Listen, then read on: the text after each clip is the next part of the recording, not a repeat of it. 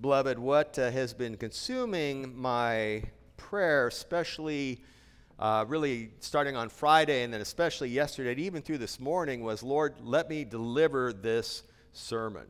Um, let me deliver this sermon. I had to, this was one of the things I had to clarify with the first service because I had mentioned that. And then at the end, I thank the Lord for letting me uh, do the sermon once, and Lord, let me do it again. And I had to let the congregation know at the very end, before Gary dismissed them, that um, I'm not thinking that I might go home to be the Lord right this second. That is always a chance, but it was more like I don't want another one of those ER episodes that would take me away from my beloved Santan Bible Church and the blessing to deliver this sermon on Psalm 23. Uh, sometime this afternoon, we'll pick up the new one, and it will be, Lord, let me uh, deliver this First Thessalonians introduction and summary that is planned for next week. And, beloved, the way we pray reveals our hearts, it reveals our minds. It is an indication, it's like a periscope into what is consuming our thinking and uh, our understanding of Scripture, our understanding of theology. It's not that our prayers need to be uh, long winded or theologically complex. They could be theologically complex, they could be theologically simple. One is not necessarily better than the other. I even think of um, in the last message on Hebrews, uh, there was an understanding of the beautiful succinctness of this closing doxology there that is a reminder that sometimes we can die of wordiness. But again, if we have the Word of God richly dwelling within us, if it is consuming our thinking, then what we pray will be a reflection of that. We will take the things of God and reflect it back to Him by virtue of our prayer, by virtue of our praise. And beloved, as you would open your Bibles to Psalm 23, there is no more beautiful, stellar example of a prayer and of a heart cry of praise to God than Psalm 23. This is possibly the most well known psalm. It's very possible that many of you may uh, know this by heart. You may have memorized it. Uh, it's been said that this is, that Psalm 23 is the pearl of the Psalms. Uh, Spurgeon calls it the divine ode among the Psalms. Another author said this about Psalm 23. He said, Psalm 23 has charmed more Greeks to rest than all the philosophies of the world. It has sung courage to the army of the disappointed. It has made dying Christian slaves freer than their master. Beloved, this psalm is filled with poetry and piety. Its sweetness and simplicity are unmatched. Beloved, listen as I read Psalm 23 from the Word of God in your hearing. It is a psalm of David. The Lord is my shepherd, I shall not want. He makes me lie down in green pastures. He leads me beside quiet waters. He restores my soul. He guides me in the paths of righteousness for his name's sake. Yea, even though I walk through the valley of the shadow of death, I fear no evil, for you are with me. Your rod and your staff, they comfort me. You prepare a table before me in the presence of my enemies. You have anointed my head with oil, my cup overflows. Surely goodness and loving kindness will follow me all the days of my life, and I will dwell in the house of the Lord forever. Thus ends this reading of God's word. May he write its eternal truth on our hearts. Attend to it as such, beloved. This psalm is a beautiful psalm. And what we see in this psalm are three movements, three movements of praise, of heart cry to the Lord. And basically, they are these, beloved My great shepherd guides me, my great shepherd guards me, and my great shepherd will gladly receive me. Now, if you're familiar and you've been here at Santan Bible Church for a while, you might notice a slight little distinction there that's a little off kilter of what I normally do when I bring this. There was this me, me, my, my through this. And the reason I'm doing this, beloved, is it flows from the text. Psalm 23 is a massively personal psalm. There are no we, us, they, or them. It's only I, me, and my. In the first three verses, it's the Lord, He, and Him. And then in verses four and five, he shifts and he directs to the Lord singularly, you and yours. So again, this is a very, very personal psalm. Normally, in my sermons, in my language, when I come to the applications, I will say you or I'll say we. If it's some kind of warning or rebuke, I always try to throw myself in the mix and I'll say we or us. If it's a particularly beautiful blessing, I will say you, plural youth, speaking of my beloved Santan Bible Church. But what I want to try to do this morning is reflect the heart of David, the heart of the psalm. And that is why I say, My great shepherd guides me, guards me, and will gladly receive me. And what I want you to do, beloved, is even as you would hear this preached, you in your heart think me and my, because this is a very personal psalm between me and God. And if you are in Christ, if you are a sheep, if He is indeed your great shepherd, the guardian of your souls, then this is very personal psalm for you as well. And may God speak in the silence of our hearts as we would study this and meditate upon it, as we wait upon Him. May our heart cry be, O great shepherd of my soul, instruct my mind, stir my heart, challenge my will Save my soul, direct my steps. This should be our earnest plea, our humble longing, and it certainly is always, even on this side of the new birth in Christ, our pressing need.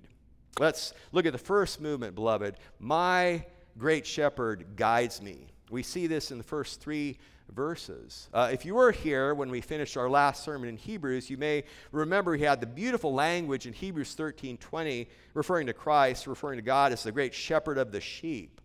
Um, that's paired with Peter, the Apostle Peter, in 1 Peter 2 25, where he says, You have returned to the shepherd and guardian of your souls. And I mentioned there that is there, of all the incredible titles of God, of all the names and titles of Christ, is there a sweeter title than the shepherd of his sheep? My Lord, my shepherd. I'm not sure that there is. And that is precisely what King David has in his heart. Look at the beginning. It is a psalm of David. It's a Davidic psalm. The Lord is my shepherd. Literally, the Lord my shepherd. And just a quick note on the human author King David knew what being a shepherd was all about. You may remember in his youth, David was a shepherd. So he knew all about what it meant for a shepherd to care for his flock, to lead his flock, to watch out for his flock, to provide for his flock, to find a lost sheep and to bring it back into the fold. And he knew also that it what it meant and what it entailed for a shepherd to protect his flock. You may remember that he said that when he, when he was given the account of his time as a youth, as a shepherd, King David said that when a bear or a lion would come and threaten the flock, I would rise up and strike it. So David had that understanding. And he, so he says, The Lord is my shepherd. Literally, Yahweh Rohi, the Lord my shepherd. This is one of those couplets of taking the covenant name of God, Yahweh, in the Old Testament. It's the same dynamic as Yahweh Nisi, the Lord my banner, or Yahweh Tsidkenu, the Lord our righteousness. Or Yahweh Rapha, the Lord your healer. Yahweh Mikadesh, the Lord your sanctifier. Or Yahweh Yireh, the Lord will provide. But this here, the Lord my shepherd, is a beautiful, tender, precious title of God that we begin this great psalm with. It highlights the great needs of the sheep and the many cares of the shepherd.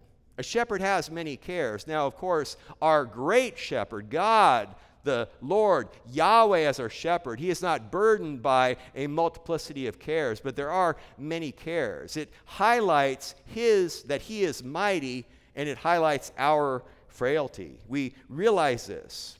And this flows in the kind of Old Testament backdrop of this imagery of God being our shepherd. I'll read just a few verses to set the stage and remind us. Psalm 78, verse 52. He led forth his own people like sheep and guided them in the wilderness like a flock. Isaiah 40, verse 11. Like a shepherd, he will tend his flock. In his arm, he will gather the lambs and carry them in his bosom. He will gently lead the nursing ewes. Or Ezekiel 34, Verse 11, God says, Behold, I myself will search for my sheep and seek them out. As a shepherd cares for his herd in the day when he is among his scattered sheep, so I will care for my sheep and will deliver them from all the places to which they were scattered on a cloudy and gloomy day. So, again, beloved, the Old Testament backdrop is that God is a shepherd. He leads forth his people, he guides them, he tends to them, he carries them in his bosom. He seeks them out, he searches for them, and he delivers them. He cares for them. This is the picture that we open up here. Now, having said this, we understand that Psalm 23 doesn't come in isolation. Psalm 23 comes after, good guess, Psalm 22. Psalm 23 comes before, yes, Psalm 24. And Psalm 23 is the blessing psalm, which comes after the gruesome psalm.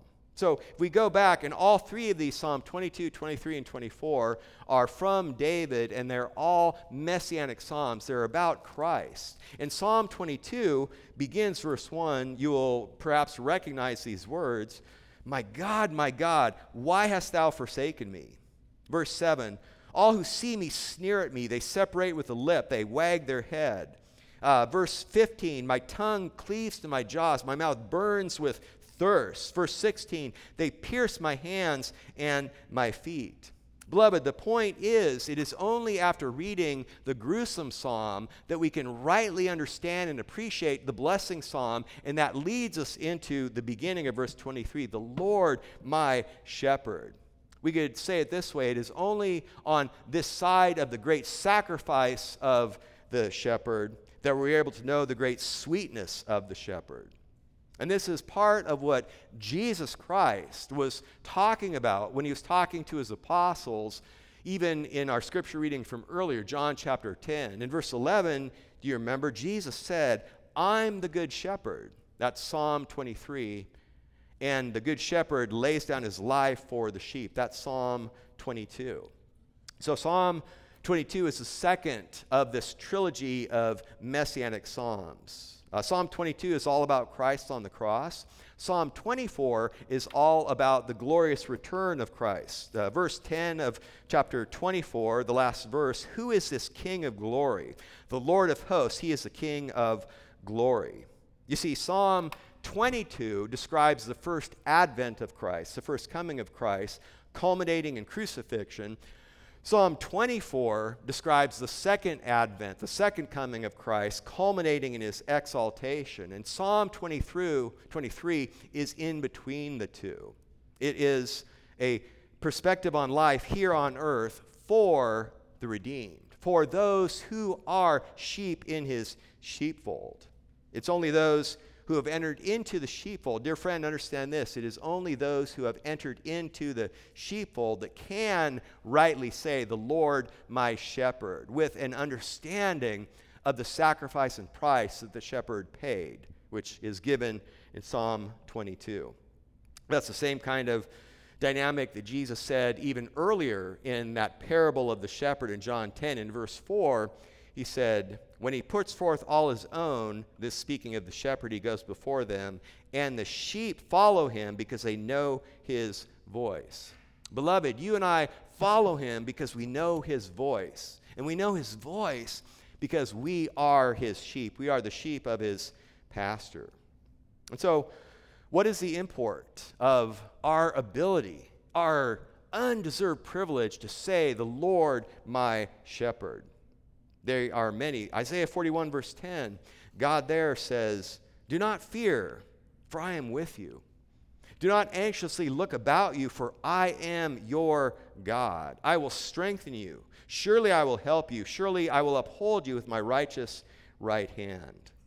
And then back in our passage, uh, because the Lord is my shepherd, look at what David says I shall not want. I shall not want. It could also be translated, I do not want. What King David is saying, even reflective in the Hebrew, is he's saying, I do not want, and I shall not want, I will not want. The mere fact, the mere astonishment that Yahweh God is my shepherd is sufficient. I need nothing else.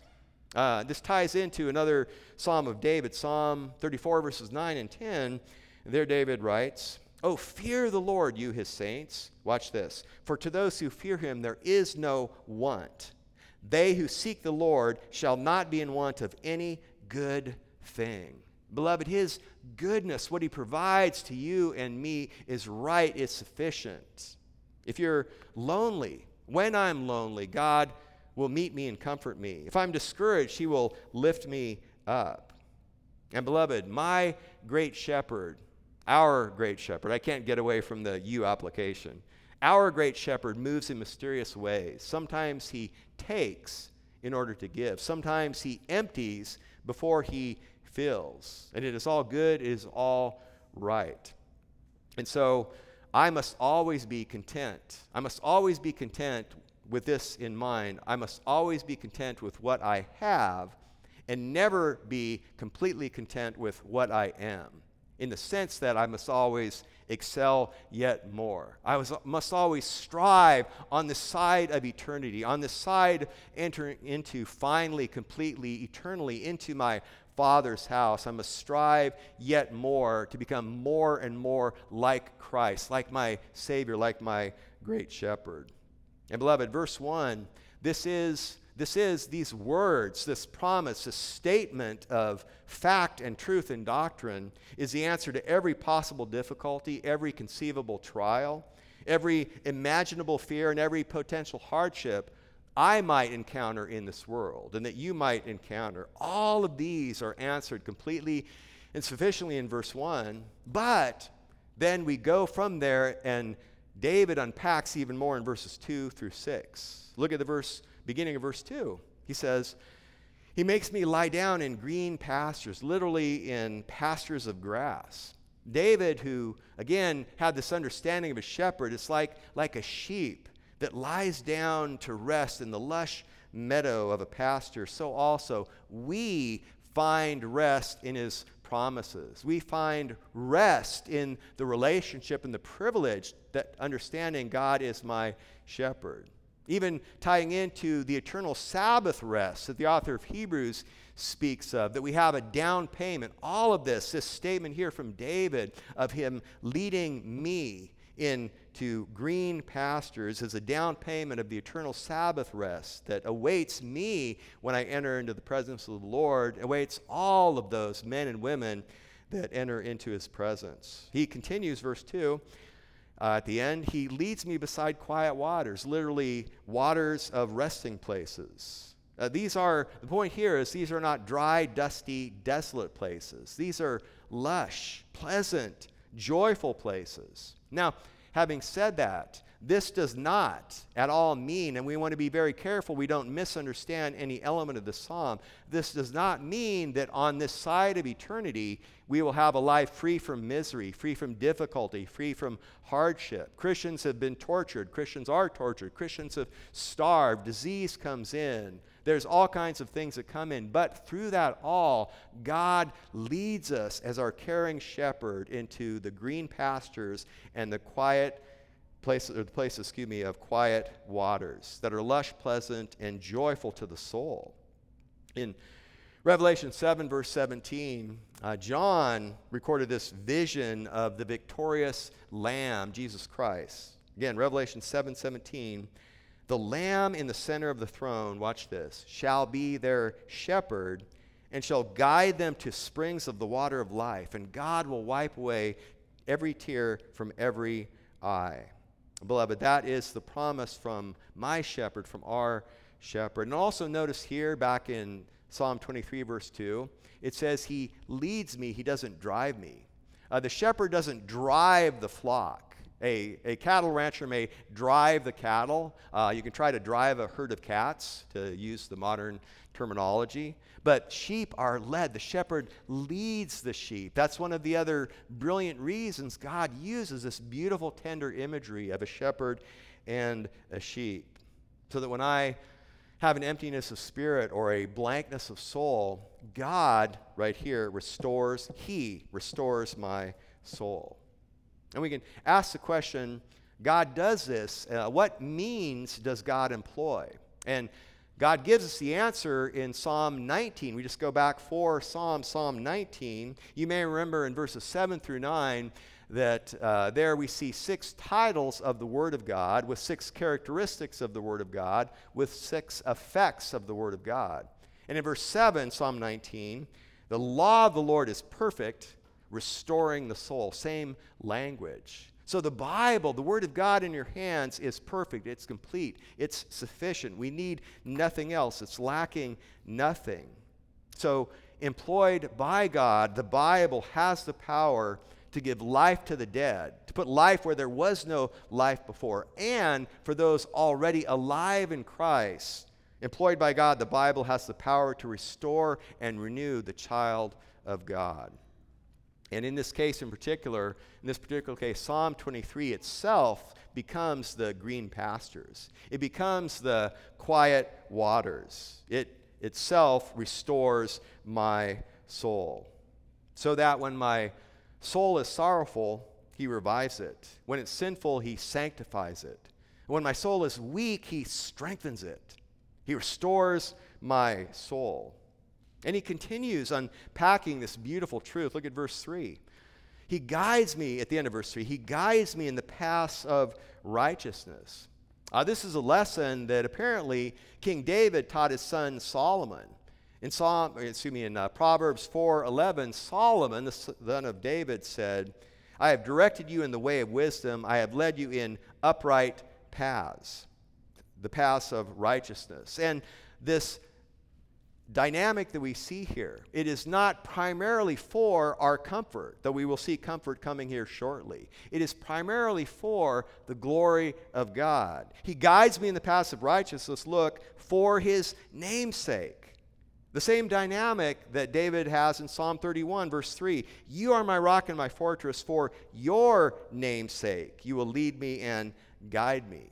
This is the same dynamic, the same motivation, the same purpose, the same goal as the co laborers that John the Apostle wrote in his third epistle, 3 John 7, speaking of those who are co laborers in the missionary work of the gospel.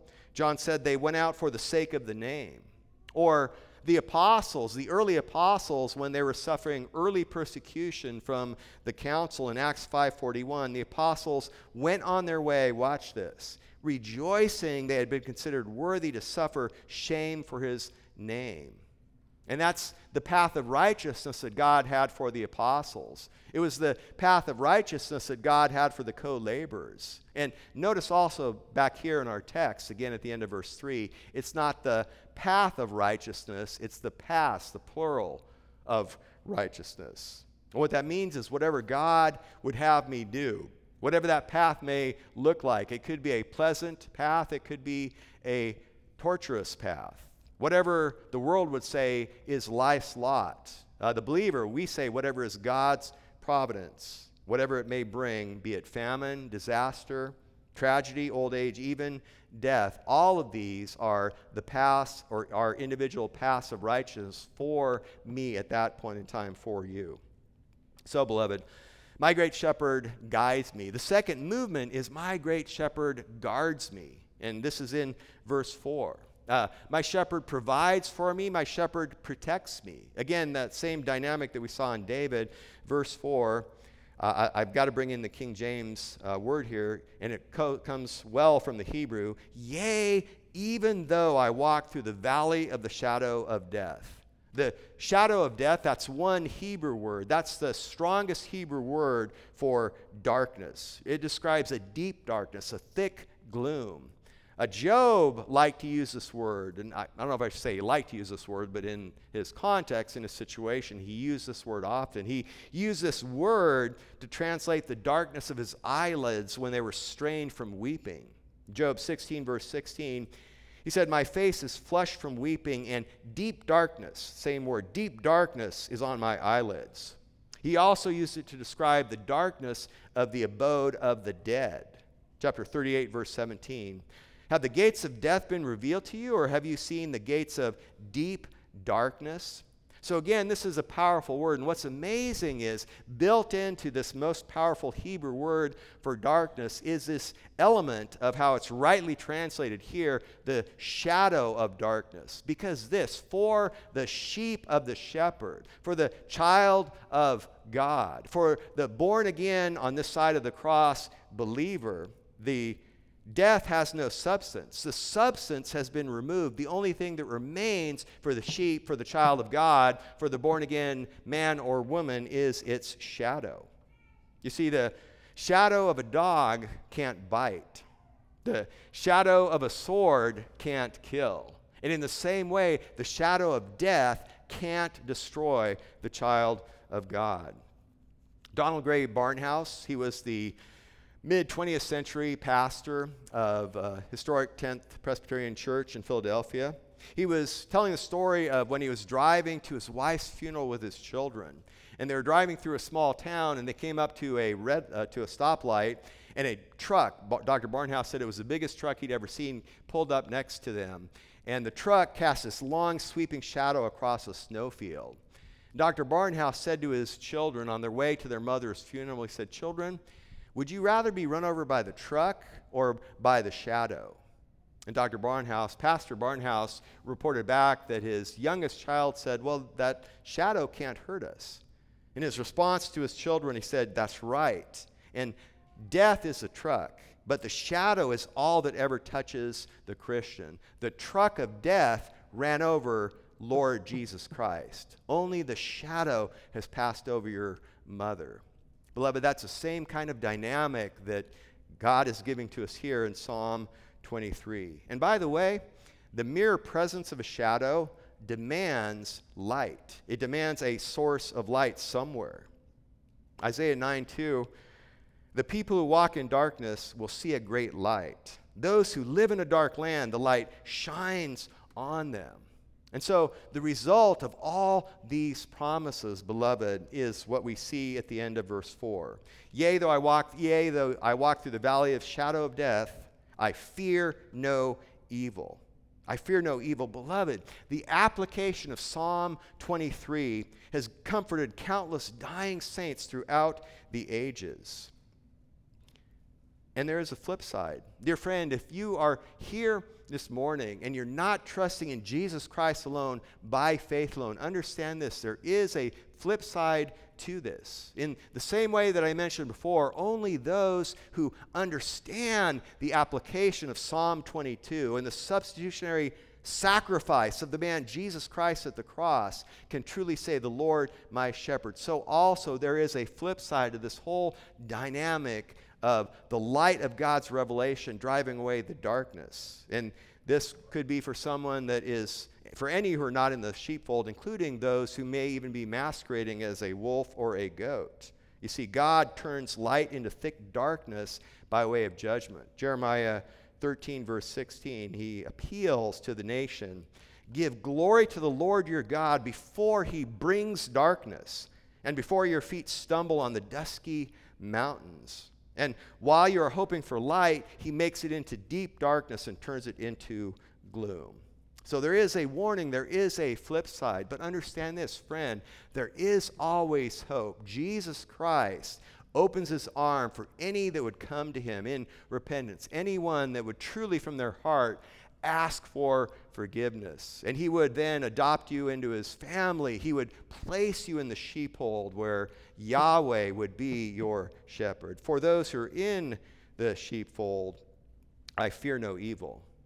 And does he say, as we would continue on in a moment, does he say, I fear no evil because you have made me strong? No, I fear no evil because your rod and your staff, they comfort me because you are with me. I fear no evil, for because you are with me. And what we have here is the shift that I mentioned before. In the first three verses, he was speaking of God in the third person the Lord, my shepherd, he and him. But now it's speaking directly to the Lord you, you, you, you. So I fear no evil because of you, not because of me. That's what the sheep understands. And he says, Your rod and your staff, they comfort me. They comfort me. Because the Lord is at my right hand, I will not be shaken. Psalm 16, 8. The Lord is my light and my salvation. Whom shall I fear? The Lord is the defense of my life. Whom shall I dread? Because of that, your rod and your staff, they comfort me. They comfort me. This, this word comfort, it's an interesting word. In the book of Isaiah, there's 66 chapters in Isaiah. The first 39 chapters are called the book of chastening because God is addressing his people, the nation of Israel, with words of chastening because of their rebellion. But then there's this big shift in chapter 40 through the last chapter 66 where that section is called the book of comfort. And Isaiah 40, verse 1, captures that well with the words, Comfort, O comfort, my people, says your God. Beloved, your great shepherd, my great shepherd, comforts us. He comforts you. And so, because of that, I'm not discouraged and paralyzed. I'm encouraged and galvanized. I'm not confused and alarmed. I'm calm and composed. And understand this. When I, when I say this, I'm not saying I've yet attained the goal. I'm not saying that in any way, shape, or form I do that perfectly. But by God's grace and mercy, with the indwelling, with the strength and might and power of the indwelling Holy Spirit, of my great shepherd, this is what we have realized in our life. And there's one beautiful element here back in this passage. Uh, I mentioned this even at the end of Hebrews prepositions matter. Uh, Hebrews 13, verse 21. If you're here when I preached on that, the word there is through Jesus Christ. And I think at the time I made the point that in that context, that little preposition, it was even more beautiful, even more powerful to say it is through Jesus Christ rather than by Jesus Christ, for Jesus Christ, or even in Jesus Christ. But by way of introduction to this here, notice in the text here, our courage is not while walking in the valley of the shadow of death, it's walking through the valley of the shadow of death. And beloved, there is an infinite difference between the two. My shepherd takes me through the veil into the presence of God, and he takes me through the valley of the shadow of death into the eternally green pastures of his glory. And by the way, when I picked this psalm after finishing Hebrews, as I think I mentioned before, I had no idea that God was going to give me this built in illustration. This last week, as I was meditating even on my mortality, the words here have been so powerful and so good. Beloved, death is not the house, it's the porch. Death does not for the believer, for the sheep. Death does not extinguish the light of the Christian, it puts out the lamp because dawn has come. And so we, as new creatures in Christ Jesus, approach death with hope and joy, not despair and misery. And in the context of here of going not, not walking in the valley of the shadow of death, but through the valley of the shadow of death, we go through the dark tunnel of death and emerge into the light of immortality. We don't die, but we but sleep so as to wake in glory. That is God's promise. That was God's promise to my beloved Margie. That's God's promise to me. That's God's promise to each and every one of you. You will awake in his presence. And by the way, the valley of the shadow of death in verse 4 is one of, obviously, the paths of righteousness of verse 3. Because even expanding from the imagery, the shepherd must move the sheep in order to find the green pastures.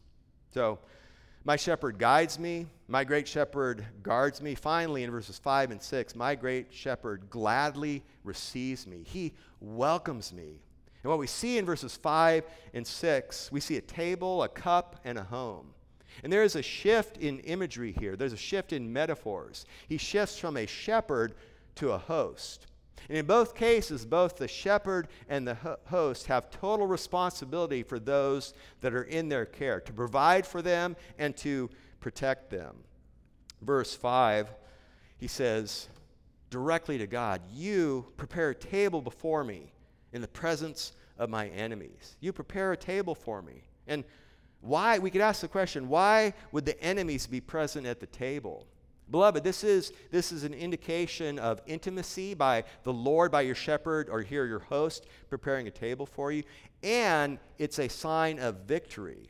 It's a pointing forward to the fact that Lord Jesus Christ is victorious over all the enemies, over sin, over death, and over hell.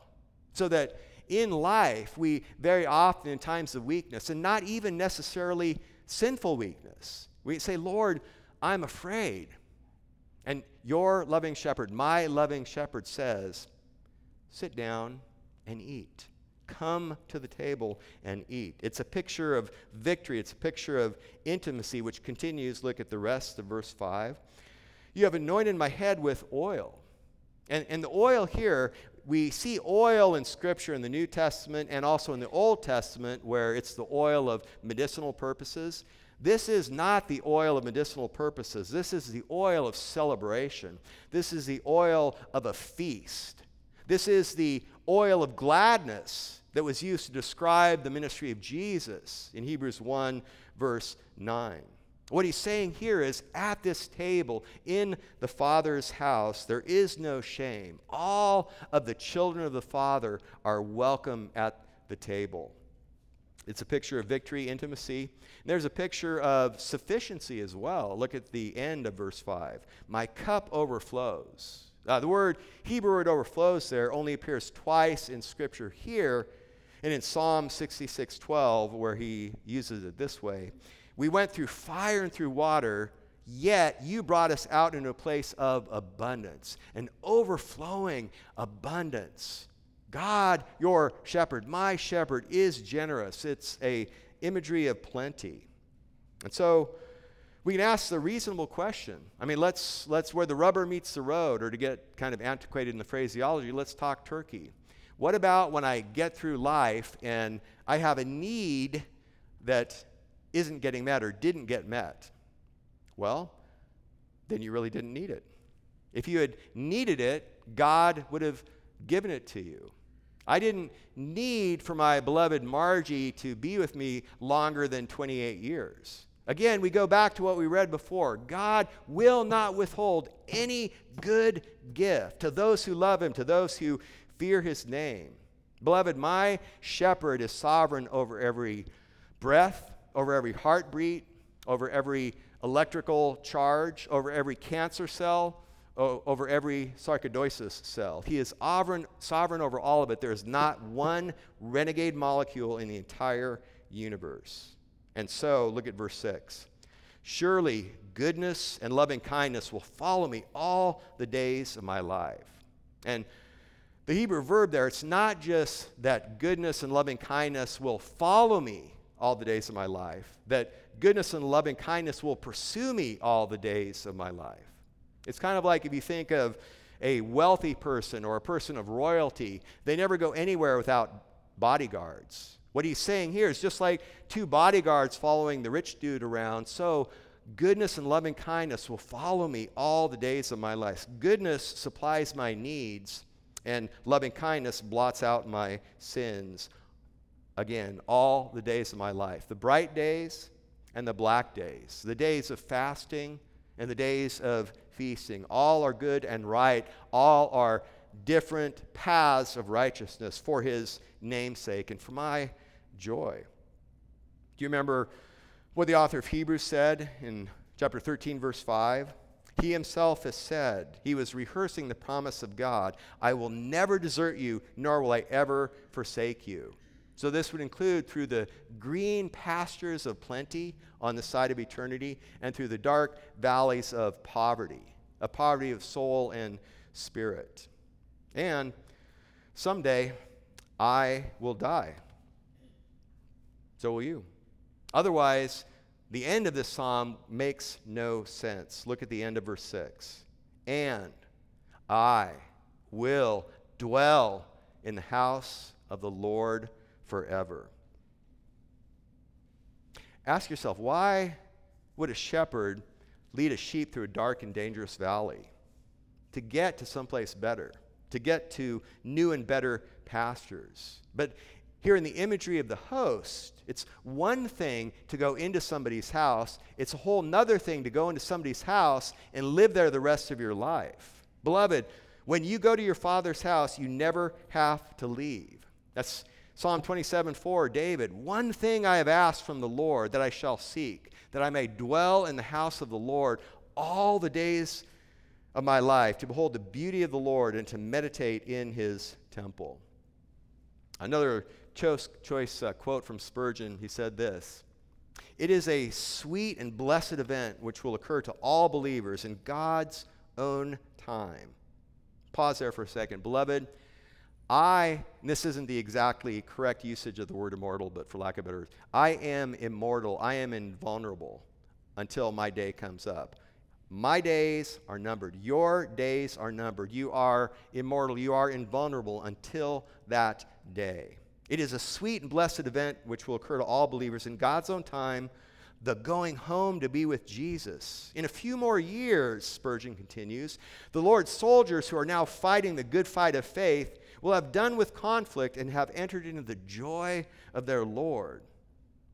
How frequently does the wearied pilgrim put up the prayer, Oh, that I had wings like a dove, for then I would fly away and be at rest. But Christ doesn't pray like that. He leaves us in his Father's hands until, like shocks of corn fully ripe, we shall each be gathered into our Master's garner.